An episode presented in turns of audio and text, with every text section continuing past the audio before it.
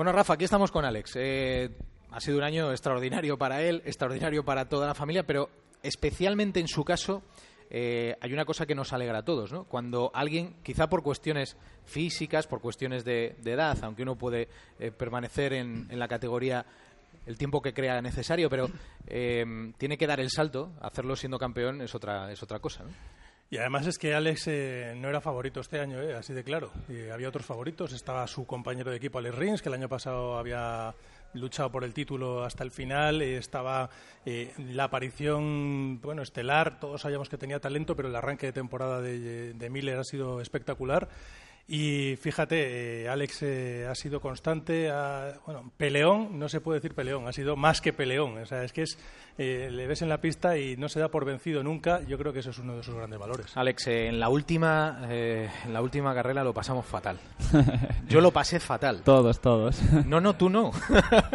¿Tú te lo pasaste bien? Yo lo llevaba por dentro, pero ¿Sí? sí, tuve la suerte. Cuando llegué allí el miércoles, jueves, ya lo dije, vengo aquí a disfrutar eh, me, me, olvidé un poco del título. Sí que sabía que estaba ahí, tenía toda la presión. Eh, pero al final, cuando estaba. Intenté disfrutarlo con los aficionados, lo que la gente me decía. Eh, y bueno, fue un fin de semana que lo disfruté. Aunque costaba disfrutarlo, lo disfruté. Pero la tensión que se acumuló durante la carrera fue importante. Sí, hubieron situaciones bastante difíciles y, y complicadas, pero al final como en los entrenos habíamos ido muy bien, estaba medio tranquilo. Había, eh, Claro, eso te daba confianza en ti mismo, ¿no? En que las cosas, aunque se pusieran tan complicadas como se pusieron en algún momento concreto, lo Sabía podías que podía llegar, sí. Eso es. Eso es lo que me hizo estar también más tranquilo de, en, mí mismo y decir, vale, eh, habrá situaciones difíciles, como eh, fueron en Malasia, pero aquí tenía el ritmo para... Si había algún lío como, como hubo, que hubo dos o tres, después volví a remontar eh, bien. El ritmo y las malas experiencias que te han enseñado este año, ¿no? Exacto, al final la, experiencia que cogí en Malasia también me hacía estar más tranquilo en Valencia.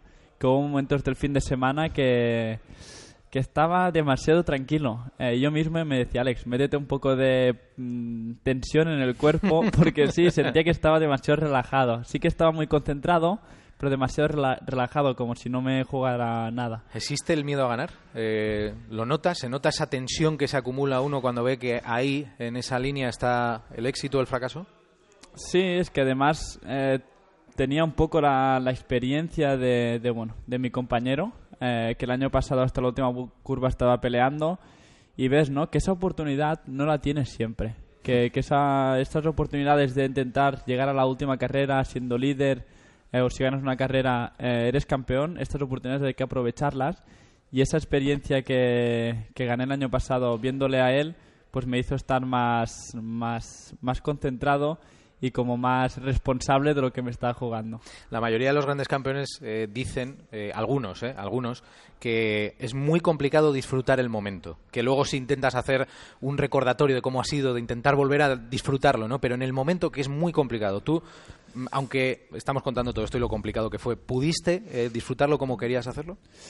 Sí que es complicado, pues, pero sobre todo, por ejemplo, en Malasia eh, era un fin de semana que tenía el primer match ball y no disfruté nada. Eh, o sea, estaba nervioso, no me salían las cosas, salían entrenos y yo mismo me lo notaba. Digo, Alex, no estás yendo como siempre, tienes esa tensión acumulada que hace que no vayas libre encima de la moto. Por eso en Valencia ya mi chip cambió y sí, allí disfruté, disfruté muchísimo. Además, antes de ir a Valencia estuve cuatro días aquí en Cervera, eh, bueno, disfrutando, disfrutando y entrenando solo, eh, porque era cuando estaba más, más relajado y allí es cuando hice el cambio de chip y dije, disfrútalo, que estas oportunidades pues se tienen eh, pocas, pocas veces. Rafa. Entrenando, eh, hay una cosa de la que hemos hablado mucho este año, pero es que a mí me parece, en estas horas de la noche ya se puede decir la leche. Me parece la leche que tres tíos que son amigos, que entrenan juntos y que, y que dos de ellos son hermanos y que pasáis ahí horas en el Team Rufea eh, que seáis campeones del mundo. Eso, o sea, vamos, que no, puede entrar en cabeza ninguna. Yo, te digo una cosa, Alex, y me pongo a pensar que de hecho lo hemos hecho, ¿no? Eh, he intentado pensar y buscar en algún deporte en el que se diera algo similar y es muy difícil, muy complicado. Muy difícil, al final imposible que se vuelva se vuelva a repetir porque ha sido un año perfecto para, para todos, pero cuando estábamos... Y porque vas a por Tito el año que viene. bueno, seremos rivales, seremos rivales. Al final, cuando, cuando, cuando estábamos entrando en Rufea en invierno, eh, un poco de, de, cachondeo a veces se, se comentaba y, y bueno, eh, Jaume Curcó, que es el propietario del circuito, pues lo comentaba. Mira, aquí tengo los tres campeones. O íbamos a una cena y nos lo decían, ¿no? y decías, ojalá, porque, ¿por qué no? Pero que se dé todas, ganar un título es muy difícil, que, que bueno, que dé la casualidad de que gane Mar, de que gane Tito, pues ha sido un 2014 perfecto. ¿Hubo alguna reunión entre los tres en algún circuito de esas especiales que dices, ostras, aquí se fraguó algo? No, sí, al final cuando, bueno, Mark y yo bueno, no compartimos motorhome, son dos motorhomes separados, pero al final unidos por una, una puertecita que, que tenemos eh, y a veces alguna noche pues venía Tito. Eh, que hubo una que también me, despertó.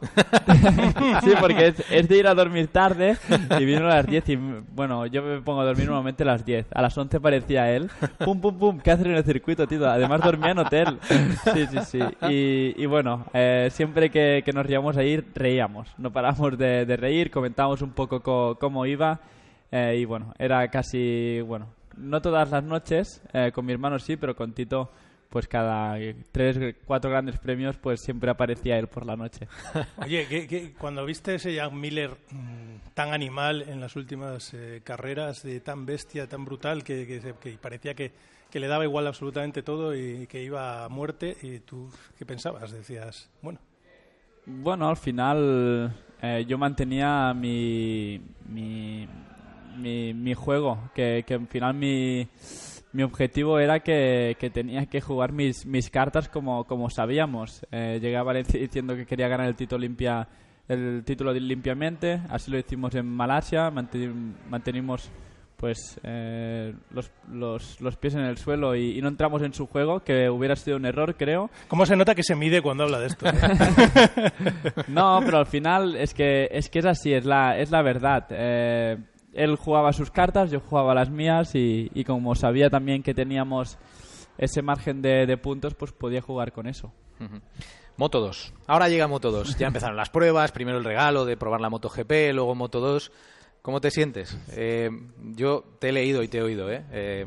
Muy contento porque te has adaptado muy rápido por lo que decía al principio, ¿no? Por tus características físicas que te empujan a ello también. Sí, estoy feliz por esto, porque ya voy con una moto de, de mi estatura, porque al final con la Moto 3 ya sufría bastante. Ahora me la miro y digo... No sé cómo cabía aquí dentro. yo, iba ahí, yo iba ahí. Cuando, cuando me la regalaron, que fue en la cena de la celebración, me subí, que ya había hecho dos test con la, con la Moto 2 y digo, ¿cómo ibas aquí dentro, Alex? ¿Qué ha pasado aquí? Ahora ya no puedes.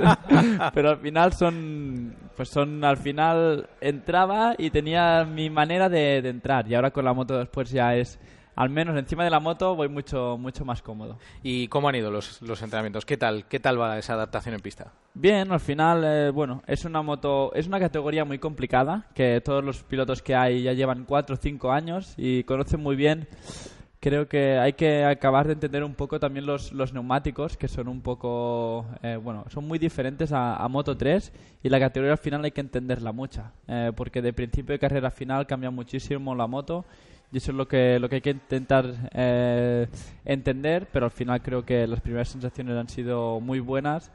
voy cambiando el estilo para Moto 2, que eso también es importante, así que paso a paso eh, llegaremos. ¿Qué aspectos son los más, los más importantes a la hora de cambiar en ese estilo? Bueno, jugar más con el cuerpo. Son motos más grandes que, que necesitas, eh, sobre todo, eso que te he dicho, que te tienes que adaptar a la moto, eh, no que se adapte a ella, porque como cambia tanto de principio de carrera final, tengo, que cambiar mi, estilo, el cuerpo más hacia afuera, ayudarme más, levantar la moto. son cosas pequeñitas que con las vueltas las vas cambiando. Nadie ha conseguido ganar a la primera Moto 2. Eh, ni tu hermano, llegó hasta a la, categoría intermedia y, tuvo que esperar un año. Eh, tampoco, bueno, pues el caso de Tito Rabata ha estado mucho tiempo ahí y ahora parece el gran favorito. Además va a ser el primero que va a intentar revalidar el título. Eh, ¿Cómo ves la categoría? El año pasado, el año de, Ma de Maverick Viñales, yo creo que os puede abrir también mucho los ojos, ¿no? Exacto, al final ver, ver que gente que, que estaba contigo en Moto 3, como era Maverick, que, que luchabas con ellos y que, que bueno, eh, que estábamos allí cada carrera luchando y peleando, pues verlos que el año que, que han hecho, eh, que bueno, al final es una categoría muy pequeña, pero que si tienes las cosas muy, muy difíciles y si tienes las cosas claras, creo que, que se puede llegar. Eh, hay pilotos que le ha costado más, hay pilotos que, que menos. Mucha diferencia, ¿no, Eh. eh, Alex? Porque unos, eh, por ejemplo, el caso de Luis Salón, que también estaba peleando en Moto 3, la diferencia de temporada que han hecho, por ejemplo, Maverick Viñales y él ha sido tremenda. Exacto, Moto 2 un poco no, no hay intermedio. O te adaptas muy bien o te adaptas muy mal. Y eso también pues es una cosa que, que te hace estar un, po- un poquito preocupado eh, porque, porque es normal, pero al final eh, Salom ya llevaba también muchos años en, en 125 y quieras o no pues vas conociendo la, la categoría. Eh, Maverick ya hacía menos y se ha adaptado muy bien a Moto 2, eh, pero como se ha visto, Maverick le ha costado muchas carreras por no conocer la, la categoría, eh, porque los neumáticos, la moto, hay que entenderla muy bien en, en todo momento. Eh, dos cositas sobre tu hermano ahora que no nos escucha. Eh, el lío que ha habido últimamente. Eh, ¿Le has visto triste, fastidiado? Sí, al final, eh, bueno, lo ha pasado mal. Al final, él ya lo, ya lo ha dicho lo que, lo que, lo que quiere, que es correr en moto, que es su, su, su pasión. Al final, cosas, cosas externas. eh, él sabe aprender, aprender eh, de- del pasado, sabe eh, cuándo tiene que pasar página y sabe pasar página eh, muy, muy, muy rápido y sacarle lo positivo de, de las cosas. Y bueno, eh, lo he visto otra vez en el Dirt Track de, de Barcelona disfrutar eh, y reírse, así que eh, creo que ya ha pasado página y, y bueno, lo que quiere, como ha dicho él, es correr en moto, que es su pasión. Y la otra, eh, el hermano de, el hermano de, el hermano de. Hace poco estábamos con, con Carlos Sainz, ya no Junior, ¿no? Hasta ahora era Junior, ¿no? El hijo de, el hijo y así toda la vida arrastrando esto. Un tío que se va a subir el año que viene a un Fórmula 1 en la parrilla eh, por méritos propios, no porque su padre le haya regalado, le haya regalado nada. Igual el ADN, ¿no? Y ese instinto que puede tener ahí. Eh, vosotros lo tenéis, los dos sois campeones, eh, pero ahora o has tenido que ser campeón para dejar de ser el hermano de, o ya te consideraban y te respetaban antes de ello. No, al final, eh, después de ganar es lo que he notado un poquito más, que la gente te conoce más como, como Alex, eh, pero al final lo llevaba bien porque lo, lo encontraba normal. Eh, si tú tienes un, un hermano que, que lleva 10 carreras seguidas en MotoGP ganando, que, que ha ganado el primer año, eh, que es bicampeón del mundo, pues es normal que te conozcan como, como su hermano. Eh, al final yo intento hacer mi camino, intento hacerme mi, mi hueco y poco a poco pues la gente me va, me va conociendo más, pero no me molesta tampoco que me, que me, que me conozcan como el hermano de, de Mark. Eh, puede hacer historia. Más historia. Sí. sí, al final... Hasta que llegues tú a MotoGP. No, al final Mark eh, tiene 21 años. Eh, si ya tiene cuatro títulos, pues eh, creo que puede ganar, ganar muchos, muchos más. Lo que admiro mucho de él es que cada año mejora, que, que nunca se da, ni que haya ganado dos seguidos, él no se estanca aquí, él quiere más. Eh, y eso es una cosa de las que eh, admiro más de él, que siempre intenta dar el 100% para mejorar. Sí, porque a ti el reto de este año te ofrece que siendo campeón puedas renovar, ¿no? Puedas oxigenar la cabeza y decir, venga, ahora por otro, ¿no? Sí, pero al final yo cambiando de, de categoría es un poco diferente porque tienes nuevas motivaciones, ¿no? Eh, equipo nuevo, moto nueva, nuevas motivaciones. Pero al final estar en MotoGP eh, sí que tienes motivaciones, eh, pero al final estás en la misma categoría con el mismo equipo y los mismos ri- rivales. A lo mejor llega un punto que a algunos se, se acomoda un poco. Pero lo de Mark es siempre mejorar, mejorar, mejorar, mejorar. Y ni que el segundo en una carrera esté a 10 segundos, él, él no va a aflojar, él va a seguir porque, porque es, su, es su instinto de, de siempre darlo al 100%. Dos cosas antes de, de que, de que cerremos esta fantástica charla aquí en Cervera con vosotros dos. Eh, mm, una cosa, eh, claramente, ya tenemos aquí el fan club de Mar Márquez. Estírate. Para cuando es mío, ¿no? Claro, claro. Ya le he dicho que hay que Claro, mirar locales. Claro. ¿Tenemos un ojeado ya o no? Claro. Eh, alguno, no, no, no. De momento me ha, de- me ha dejado, me ha dejado un rincón aquí, me conformo con, con eso y no. Mi fan club eh, está en proyecto, eh, ya están trabajando en ello y bueno, ojalá en el, el año que viene ya, ya lo pueda tener. Y Oye, ven-. Déjame una curiosidad. Sí, sí. eh, oye, ¿qué pasa con el, con el Twitter? Eh, me han dicho que, que esto de que a, a mí también me lo han quitado. El Rafa Fernández me lo quitaron un día. He intentado cogerlo, pero nada, no hay manera. ¿Cómo, cómo? Con El el, nombre, Twitter, el con el Twitter, que te tienen el nombre por ahí, ¿no? Ah, sí, alguno, alguno. O sea, Sí, escriben sí, a un sí. Alex Márquez que El- señor de Miami, me han dicho. Sí, ¿no? porque ahora quería cambiarlo de 23 a 73, pero lo tiene un chico y estamos ahí ne- negociando. La, la última que te quería preguntar, véndeme Cervera. ¿Qué tiene este sitio que no tenga otros por aquí cerca? No, al final esta zona es toda muy muy similar, eh, pero bueno, eh, encuentras la, por ejemplo, eh, con grandes ciudades, pero encuentras la tranquilidad, eh, eh, te, te ayuda a cuando terminas de las carreras a volver a la normalidad, porque al final es un pueblo muy humilde. Eh, si estuvieras en una ciudad con mucha gente, eh, a lo mejor no eh, ganas una carrera, te dicen todos que eres el mejor y te subes a las nubes. Y aquí es un pueblo pues eh, que al final nos tratan como uno más y hace que, siempre pues eh, toques de pies en, en- en el suelo. Bueno, pues aguántame un segundito que ahora, que ahora cerramos esto.